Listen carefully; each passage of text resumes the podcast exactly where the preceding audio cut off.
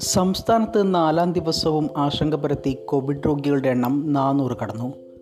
നാനൂറ്റി നാൽപ്പത്തി ആറ് പേർക്കാണ് ഇന്ന് കേരളത്തിൽ കോവിഡ് സ്ഥിരീകരിച്ചത്. നൂറ്റി അറുപത്തിനാല് പേർക്ക് സമ്പർക്കത്തിലൂടെയും കോവിഡ് സ്ഥിരീകരിച്ചു. ഏറ്റവും കൂടുതൽ കോവിഡ് രോഗികളുടെ ജില്ല ആലപ്പുഴയാണ്.